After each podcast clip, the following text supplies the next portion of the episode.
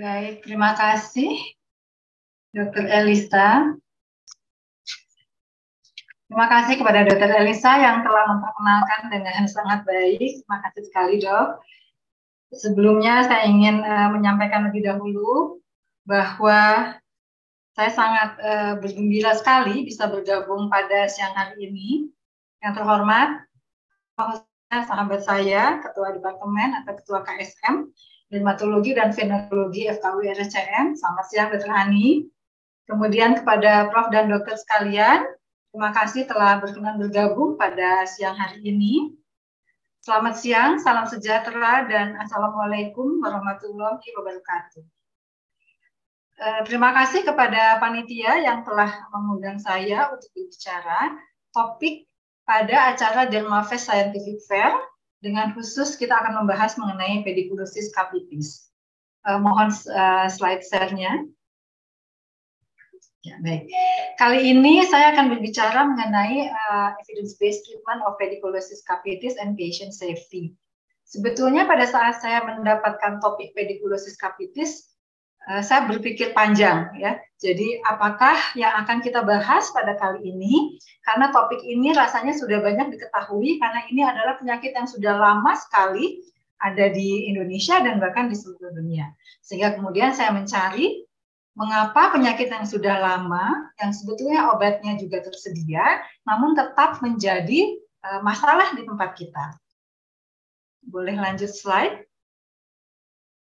Kemudian saya uh, bertanya-tanya, apakah memang pedikulosis capitis ini uh, termasuk penyakit yang terabaikan, sehingga selama ini kita menganggap ini sudah menjadi satu hal yang biasa, ada di sekitar kita, namun kita kurang mengupayakan hal-hal yang lebih jauh, sehingga kasus-kasusnya nampaknya selalu kita temukan khususnya pada populasi-populasi khusus.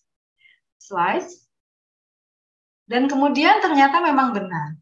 Saya mencoba melihat, kita melihat bahwa WHO atau World Health Organization menetapkan pada beberapa tahun ini, khususnya dari mulai 2020, bahwa ternyata skabies dan juga penyakit-penyakit ektoparasit lainnya, penyakit-penyakit ektoparasit ini antara lain adalah uh, pedikulosis, beragam pedikulosis yang tadi disebutkan oleh Dr. Uh, Melani, terima kasih. Jadi ada pedikulosis capitis, pedikulosis corporis, pubis, itu semua masuk ke dalam ektoparasit dan penyakit-penyakit ini masuk ke dalam neglected tropical diseases yang menjadi perhatian dari WHO. Sebetulnya mengapa WHO sampai memperhatikan hal ini dan kemudian kita uh, menetapkan ini sebagai NTD. Boleh slide? Nah, kita melihat bahwa ternyata memang pedikulosis ini sangat banyak di berbagai tempat. Sebuah meta-analisis menyampaikan bahwa memang prevalensi terbanyak adalah pada usia eh, anak-anak, uh, di mana anak perempuan lebih banyak daripada anak laki-laki. Meta-analisis ini adalah pada tahun 2020 yang melibatkan lebih dari satu juta anak. Kemudian kita juga melihat bahwa berbagai negara memang uh, terkena pedikulosis ini dengan persentase prevalensi yang tinggi. Indonesia di sini kita lihat uh, relatif merah tua antara 15 sampai 30 persen. Kemudian eh, negara-negara lain seperti misalnya Pakistan, kemudian Bangladesh, Kamboja, kemudian Brazil itu malah lebih dari 30 persen. Saya berpikir apakah memang benar di Indonesia adalah sekitar 15 hingga 30 persen. Boleh lanjut? Nah, ternyata dari berbagai penelitian yang ada di Indonesia, di Malang dilaporkan bahwa prevalensinya adalah sekitar 64,6 persen. Di Bogor, waktu itu kita melakukan penelitian di sana bersama dengan Dr. Lili dan juga teman-teman lainnya, itu adalah 88,4 persen. Di Jakarta Timur, ada teman sejawat kita yang melakukan penelitian, itu adalah 100 persen populasi yang ada di uh, komunitas tersebut semuanya menderita pedikulosis capitis. Jadi kalau misalnya di Asia prevalensinya adalah sekitar 15 hingga 12,8, sebetulnya di tempat kita jauh lebih banyak lagi. Sebanyak 67 persen memang uh, uh, pada anak-anak sekolah uh, yang berasrama di Jawa Barat kita diagnosis sebagai pedikulosis capitis waktu itu tahun 2021 uh, berkesempatan kita melakukan penelitian dan memang benar uh, 100% anak perempuan terkena. Jadi wanita memang lebih banyak daripada anak laki-laki. Kemudian ternyata memang rambut yang lebih panjang dan penggunaan kerudung dan uh, durasi yang lebih lama ini menyebabkan uh, kasusnya menjadi lebih uh, banyak lagi. Penelitian ini dilakukan juga oleh dokter uh, kita, dokter Lydia dan bersama saya untuk melihat efficacy and safety dari berbagai obat uh, pedikulosis. Boleh lanjut? Nah, apa saja gejala subjektifnya pada kali uh, pada waktu itu kita melihat bahwa gejala subjektifnya adalah terutama gatal pada kulit kepala, kemudian jangan lupa bahwa pedikulosis ini menyebabkan kerontokan pada rambut sebanyak 11,6 persen, kebotakan, dan juga tentu saja ditemukan telur dan tumor. Kita melihat di sini telur dan tumor adalah ditemukan hanya sekitar 3,1 persen waktu itu. Namun uh, sebetulnya ini memang uh, memerlukan cara khusus. Tadi dokter Melani telah menyampaikan bahwa ada teknik-teknik tertentu di mana kita bisa menemukan telur dan tumor ini dengan lebih mudah, terutama pada pasien-pasien dengan rambut yang panjang. Kemudian penelitian lain yang dilakukan pada 2022, di situ terlihat bahwa data pada kulit kepala mendominasi dan juga adanya sensasi crawling. Jadi terasa ada yang menjalar-menjalar itu ditemukan pada 100% penderita. Boleh lanjut? Nah, kemudian bagaimana kita mendiagnosis sedikit saja singkat bahwa memang uh, diagnosis tidak selalu mudah apabila kita mengharapkan menemukan adanya telur dan kutu kepala. Tapi pilihan lainnya adalah adanya gatal pada kulit kepala, kemudian adanya crawling sensation, iritabilitas atau keluhan kurang tidur, dan kemudian apabila adanya riwayat penggunaan linen ataupun uh, alat-alat pakaian dan lainnya yang bersama-sama. Ini adalah uh, beberapa poin anamnesis yang kita temukan pada anak-anak yang positif uh, apa namanya positif pediculosis capitis. Kemudian pada pemeriksaan fisik selain kita menemukan tiga persen temuan telur dan tungau, juga kita menemukan adanya lesi dan bercak darah pada kulit kepala atau sekitar leher.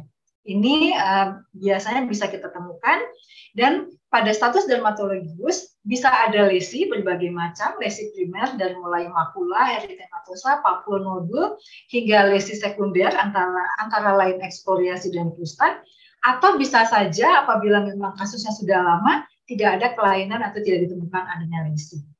Dermoskopi saat ini sudah menjadi uh, salah satu alat bantu kita para dermatolog dan saya yakin teman-teman sejawat dari dokter lainnya juga sudah mulai menggunakan. Ini tidak wajib namun sebetulnya bisa membantu menemukan telur tumor pada kasus-kasus pemeriksaan massal. Boleh lanjut? Nah, jadi bagaimana mengenai tata laksana? Uh, Perhimpunan Dokter Spesialis Kulit dan Kelamin Indonesia pada saat itu kita bersama-sama menyusun panduan berdasarkan uh, berbagai literatur yang berbasis bukti. Kemudian kita melihat bahwa konsep utama dari tata laksana pedikulosis capitis adalah uh, nomor satu adalah menghilangkan kutu dan telur, dan yang kedua adalah kontrol sosial. Ini adalah menjadi bagian tak terpisahkan dari tata laksana uh, pedikulosis ini. Bagaimana kita menghilangkan kutu dan telur? Ada dua cara, yaitu dengan menggunakan Eh, medikamentosa dengan pedikulosida ataupun juga non medikamentosa.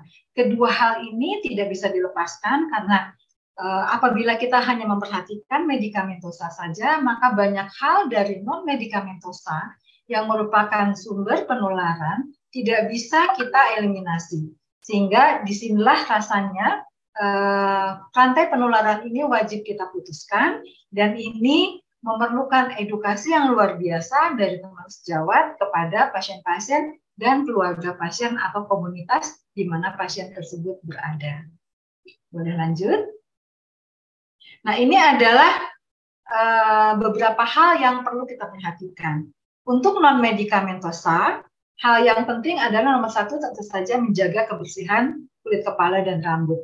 Ini menjadi satu hal yang utama karena ternyata memang Eh, banyak kita temukan bahwa higiene kulit, kepala, dan rambut ini belum selalu menjadi prioritas utama bagi populasi di tempat kita berada, terutama pada anak-anak, di mana anak-anak tersebut kemudian kita lihat uh, tinggal dalam uh, sekolah berasrama yang kemungkinan memang dia harus mandiri dan kemungkinan waktu untuk melakukan uh, keramas dan lain halnya adalah sangat singkat sehingga poin menjaga kebersihan kulit kepala dan rambut ini menjadi bahan edukasi yang nomor satu. Yang kemudian adalah menghindari kontak langsung dengan rambut pasien pedikulosis capitis. Nah, sebetulnya ini mungkin bukan menghindari kontak langsung dengan rambut pasien. Bukan hanya rambut pasien, tetapi juga dengan peralatan-peralatan lain di mana kutu tersebut bisa crawling, bisa berpindah tempat. Dan inilah yang uh, kemudian harus uh, informasikan kepada pasien dan keluarga pasien dan uh, biasanya pengasuhnya bahwa kutu kepala ini memang bisa uh, menular tidak hanya kontak langsung maupun juga kontak tidak langsung. Kemudian tentu saja tidak saling bertukar uh, alat-alat aksesoris rambut, misalnya sisir maupun aksesoris lainnya. Termasuk juga ini pada anak-anak sering kali dengan mudahnya saling meminjamkan topi misalnya, kemudian juga dengan uh, jilbab atau penutup kepala, kemudian alat-alat yang menggunakan tutup kepala, misalnya pada uh, penggunaan mukona yang bersama-sama, kadang-kadang kita melihat misalnya di tempat-tempat umum kita menggunakan mukena yang bersamaan. Apabila kita tidak menggunakan tutup kepala, maka bisa saja berpindah dari mukena tersebut kepada rambut kita. Jadi tolong berhati-hati untuk teman-teman sejawat khususnya yang uh, sering kali menggunakan uh, mukena bersama-sama. Jangan lupa bahwa alas tidur, bantal, dan handuk juga menjadi salah satu sarana tempat pemindahan kutu kepala ini. Kemudian upayakan mengganti pakaian, topi, jilbab, dan lainnya setiap hari. Nah, selanjutnya adalah mencuci Nah, bila mungkin pada saat kita akan meminta pasien untuk melakukan pengobatan, diupayakan agar sebisanya adalah dia mencuci dua hari sebelum kita berikan terapi. Artinya, apabila kita pasien datang kepada kita di tempat praktek, kalau bisa pada saat dia eh, setelah menggunakan terapi itu sudah menggunakan baju-baju yang bersih. Ya, ini jadi menjadi perhatian. Apabila mungkin adalah digunakan air panas 50 derajat Celcius lebih karena apabila dengan menggunakan uh, air panas 50 derajat Celcius saja sebetulnya dalam 5 menit kutu kepala tersebut uh, bisa mati. Nah, pada kondisi-kondisi di mana alat-alat uh, home ataupun barang-barang tersebut tidak bisa dicuci dan kita bisa juga uh, tidak bisa juga melakukan dry clean, jadi pilihan lainnya adalah dengan dry clean, maka kita bisa menyimpan misalnya selimut, kasur atau uh, karpet yang besar maka kita bisa membungkus di dalam plastik pembungkus selama paling tidak dua minggu. Boleh lanjut? Nah, kemudian eh, bagaimana mengenai medikamen susah?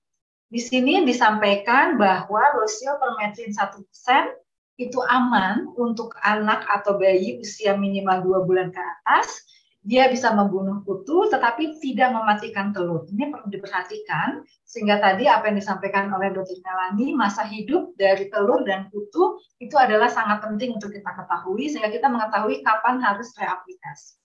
Kita bisa melihat di sini bahwa level of evidence-nya adalah 1A sehingga ini adalah uh, bisa diandalkan dan ini tersedia banyak di Indonesia saat ini.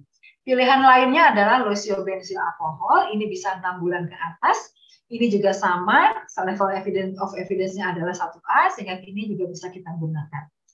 Yang bisa membunuh kutu dan telur itu adalah suspensi spinosad, namun saat ini uh, tidak banyak digunakan lagi.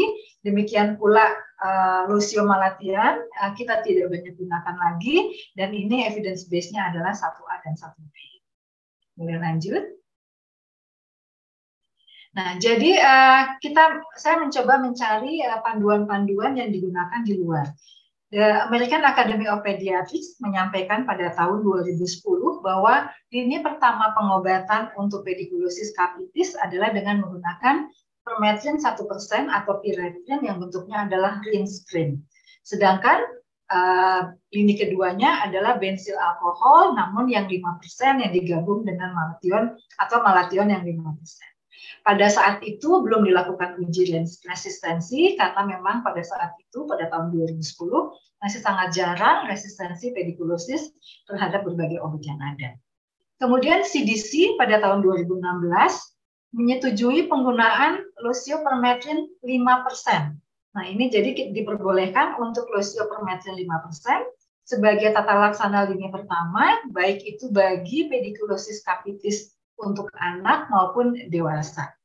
Nah, yang penting adalah untuk diperhatikan CDC pada tahun 2019 uh, mengatakan bahwa kita perlu berhati-hati pada saat menggunakan uh, permetrin ataupun juga bahan-bahan yang digunakan untuk uh. Karena bahan-bahan tersebut mengandung residu dan residu tersebut bisa terserap oleh tubuh kita sehingga sebisa mungkin adalah air bilasan kepala pada saat kita pasca menggunakan uh, obat-obat pedikulosida itu sebaiknya adalah berpisah tidak digunakan untuk air mandi. Jadi bukan diguyur dari atas kulit kepala hingga ke badan, namun digunakan bilasan khusus untuk uh, di kulit kepala saja dengan bak atau ember yang terpisah. Disarankan menggunakan airnya yang hangat saja, jangan terlalu panas. Hal ini dikhawatirkan akan uh, bisa menimbulkan iritasi sehingga nanti absorpsi di kulit kepala untuk residu-residu tersebut menjadi berlebihan. Ini mungkin yang perlu diedukasikan oleh kita kepada pasien untuk patient safety. Boleh lanjut? Nah, ini adalah uh, apa yang disampaikan uh, guidelines pada tapi ini guidelines adalah sudah cukup lama. Ini mendukung penggunaan permetrin uh, formulasi permetrin 1% cream rinse jadi bisa diaplikasikan selama 10 menit dua kali dengan jaraknya adalah 10 hari. Di sini dikatakan pada hari ketujuh bebas kutu sebanyak 80%, namun pada hari ke-14 ditemukan bahwa bebas kutu adalah 75%. Jadi di sini bisa terlihat bahwa uh, apa namanya telur yang memang tidak mati oleh obat tersebut menetas dan kemudian masih bisa ditemukan sehingga persentase kepositifan masih lebih rendah daripada pada hari ketujuh. Nah demikian pula tidak terlalu jauh berbeda sebetulnya hasil dari alkohol uh, setengah persen alkoholik lotion yang diaplikasikan selama 20 menit dengan jarak adalah tujuh hari interval. Ini juga sama, ini hasilnya adalah uh, sekitar 68 persen. Nah, namun di sini terlihat bahwa dia hasilnya uh, lebih baik lagi pada hari ke-14. Boleh lanjut? Nah, kemudian bagaimana dengan bug busting atau mencari kutu dengan serit atau dengan sisir? Ternyata dengan metode bug busting ini apabila eh, kita lihat ternyata memang uh, tidak terlalu baik hasilnya pada hari ke-14 itu tanpa uh, dengan menggunakan tambah bug busting ini hanya 38 persen. Tapi kalau misalnya dengan menggunakan obatnya itu adalah 78 persen. Demikian pula dengan obat yang berbeda, uh, agak berbeda yaitu 53%, tapi dengan uh, obat yang lain dengan phenolphthalein lotion ini hanya 13 persen. Jadi memang ada manfaatnya dengan menggunakan sisir serit ini sekitar 13, 38 hingga 53 persen angka keberhasilan. Boleh lanjut? Nah, uh, ini adalah penelitian dari teman sejawat kita, Dr. Yari. Dr. Yari melakukan penelitian mengenai penggunaan sisir serit basah atau bug busting. Apabila nanti teman sejawat akan melakukan penelitian yang sama, disampaikan bagaimana cara melakukan uh, apa namanya seritan tersebut, yaitu kita harus melakukannya membagi dengan pembagian seperti ini, dibagi di bagian tengah, kemudian dilakukan juga di bagian samping, dan ujung sesir serit itu harus menempel pada kulit kepala. Jadi nanti kita memberikan informasi kepada pasien apabila akan melakukan seritan adalah seperti itu. Ujung sisir serit menempel pada kulit kepala, kemudian dilakukan penyeritan ke arah distal sampai dengan ujung Eh, rambut dan ulangi sebanyak lima kali. Nah, kalau mau untuk membuktikannya, kita bisa sapukan pada selembar tisu putih untuk melepaskan telur dan atau kutu hidup yang menempel pada sisir serit. Jadi ini adalah tata cara kita melakukan seritan, tidak hanya uh, tidak hanya diserit begitu saja, tetapi ditempelkan hingga ke kulit kepala dan lakukan pada seluruh area kulit. Boleh lanjut? Nah, kemudian uh, dari uh, pada tahun 2022 atau 2021, Dokter uh, Gita, Dokter Lydia, dan kemudian dengan saya, kemudian kita membandingkan antara Lucio permetrin 1% versus 5% pada hari ke-7 dan hari ke-14. Kita menemukan dari berbagai kepustakaan bahwa memang telah dilaporkan adanya resistensi terhadap Lucio-permetrin 1%. Mengapa terjadi resistensi ini? Ini terjadi karena mutasi dan ini berbeda pada tiap negara. Jadi uh, misalnya Rusia melaporkan yang berbeda, Amerika Serikat melaporkan yang berbeda, demikian pula area-area lainnya.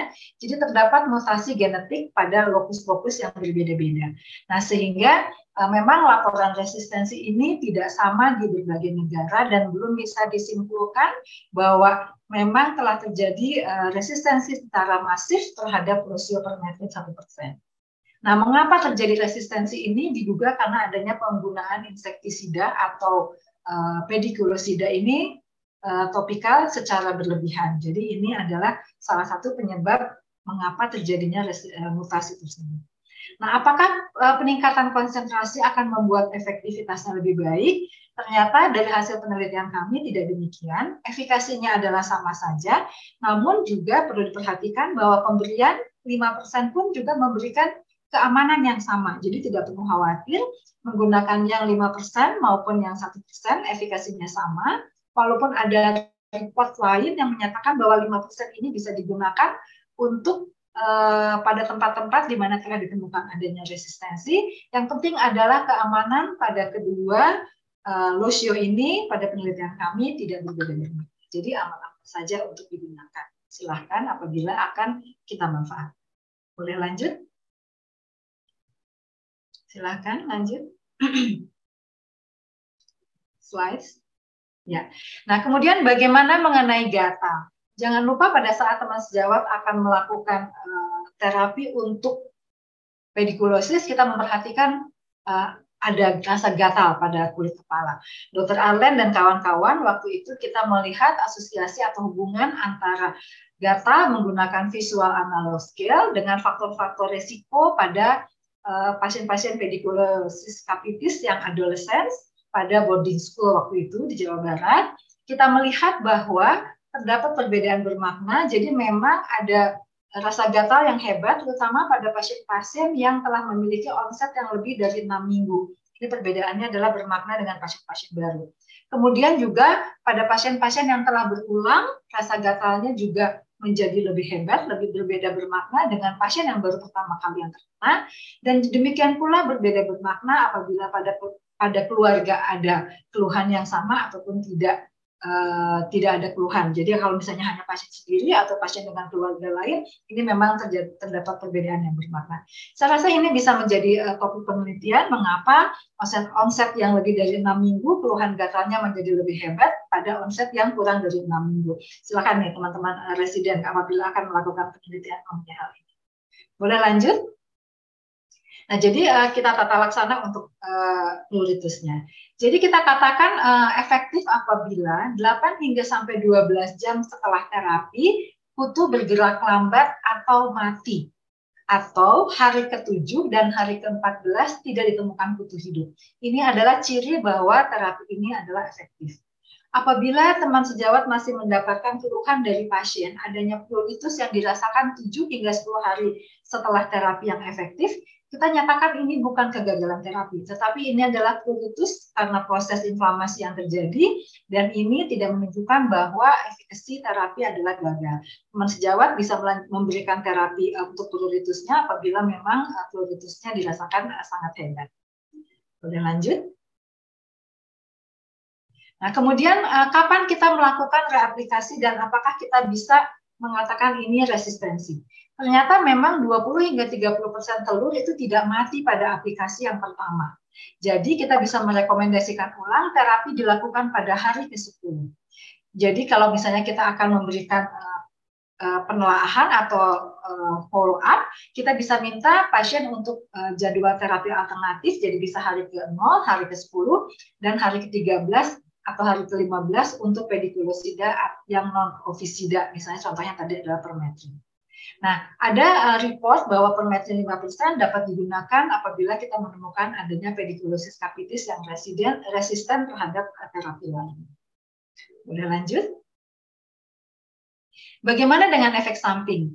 Uh, kita perlu berhati-hati bahwa telah banyak laporan atau ada beberapa laporan yang menyatakan adanya efek samping lokal berupa pruritus yang berlebihan pasca penggunaan permetrin. Jadi biasanya mereka, dok setelah kita menggunakan obat, kita justru merasakan gatal yang hebat. Itu adalah uh, efek samping lokal. Bisa juga adanya eritema dan uh, ruang lainnya. Kemudian, nah ini perlu diperhatikan residu-residu dari uh, obat pedikulosida yang non-ofisida ini bisa uh, mengenai sistem saraf yang menyebabkan adanya rasa numbness atau kesemutan, sakit kepala, dizziness, dan juga kejang. Pada GI tract bisa disebut menyebabkan adanya nyeri perut, diare, dan mual dan muntah, serta bisa juga adanya demam. Inilah yang menyebabkan kita perlu berhati-hati, yaitu memberikan informasi bagaimana caranya membilas uh, yang digunakan eh, oleh pasien selama 10 menit, 15 menit tadi, apakah uh, tidak dengan diguyur ke seluruh tubuh, tetapi menggunakan air yang berbeda, khusus untuk menyiram area kepala tersebut saja. Boleh lanjut? Nah, kapan kita mengatakan gagal terapi? Gagal terapi ini dikatakan disebabkan karena misdiagnosis, tadi dokter Melanie telah menyampaikan, atau ketidakpatuhan cara pakai yang sama, tidak menggunakan obat sesuai instruksi, misalnya lama penggunaan, uh, mililiter yang digunakan, jumlah obat aplikasi terlalu sedikit, uh, atau tidak mengenai seluruh kulit kepala misalnya. Kemudian adanya reinvestasi penggunaan uh, pakaian-pakaian yang tidak bersih, tutup kepala, dan juga adanya resistensi. Ini adalah kira-kira penyebab gagal terapi. Jadi apabila tadi setelah 14 hari misalnya masih ada putus hidup, kita bisa melihat pada poin-poin ini. Penting sekali kita melihat bersama sebagai dokter kesadaran antara pasien dan dokter dan uh, kita jangan abai untuk kasus-kasus uh, gagal terapi pada pedikulosis khususnya kapitis ini. Boleh lanjut?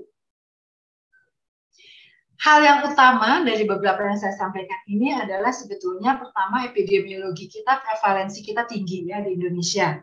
Terutama di komunitas-komunitas yang tinggal bersama-sama, berkelompok, itu uh, prevalensinya sangat tinggi, wanita lebih banyak dari pria, ini bisa dipahami karena rambutnya lebih panjang. Kemudian kita ketahui juga bahwa uh, hal ini pastinya akan mengganggu kualitas hidup. Saya belum uh, menyampaikan mengenai pengaruh kualitas hidup di sini, saya rasa sudah banyak sebetulnya penelitian mengenai hal ini. Atau misalnya kita akan meneliti lagi mengenai hal ini, saya rasa ini uh, bisa ya.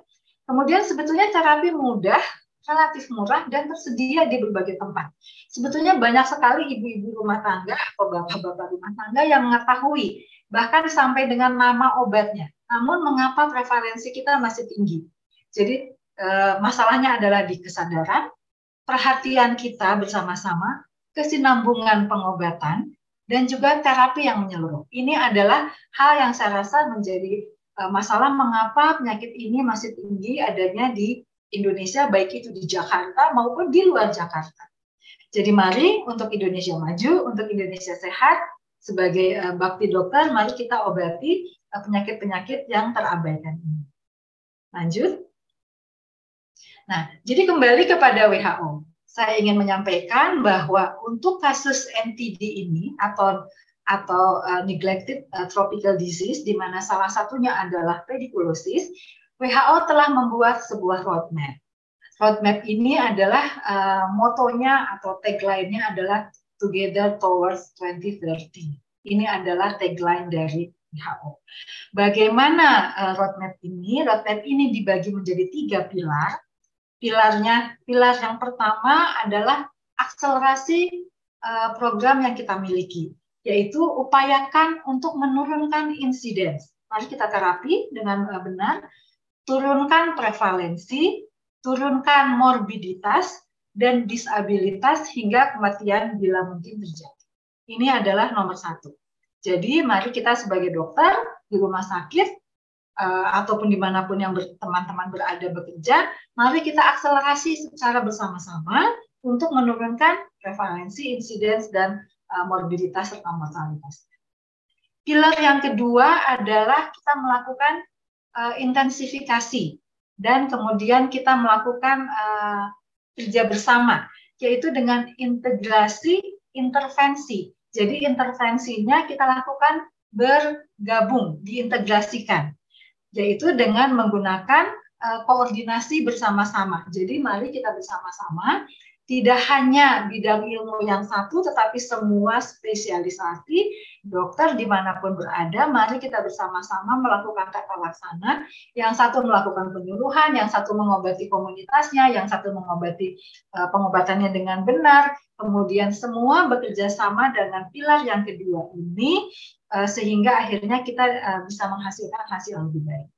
Pilar yang ketiga adalah dengan memperhatikan kultur dan berbagai negara. Jadi kita melakukan klarifikasi stakeholder yang terkait apa saja, kemudian kita pahami kultur yang ada di tempat kita masing-masing. Misalnya, kita bisa ikut sertakan dinas kesehatan, puskesmas, kita bisa me mengikut sertakan eh, kepala-kepala uh, sekolah atau penanggung jawab sekolah maupun yayasan-yayasan yang menyelenggarakan sekolah bersama tersebut. Kita bisa melibatkan pemerintah daerah, RT, RW, dan lainnya ataupun pemuka-pemuka di tempat tersebut untuk membantu sesuai dengan kultur wilayahnya sehingga tata laksana yang ketiga ini bisa uh, kita lakukan bersama-sama. Diharapkan dengan menggunakan roadmap ini maka kita bisa mengakhiri NTD bersama-sama pada tahun 2030. Demikian uh, slide saya yang terakhir. Terima kasih atas perhatiannya. Mudah-mudahan hal ini bisa membuka mata kita bersama bahwa ini adalah suatu penyakit yang mungkin mudah dan ringan pengobatannya, namun kenyataannya memang masih banyak di masyarakat. Terima kasih. Bila taufik wal hidayah. Wassalamualaikum warahmatullahi wabarakatuh.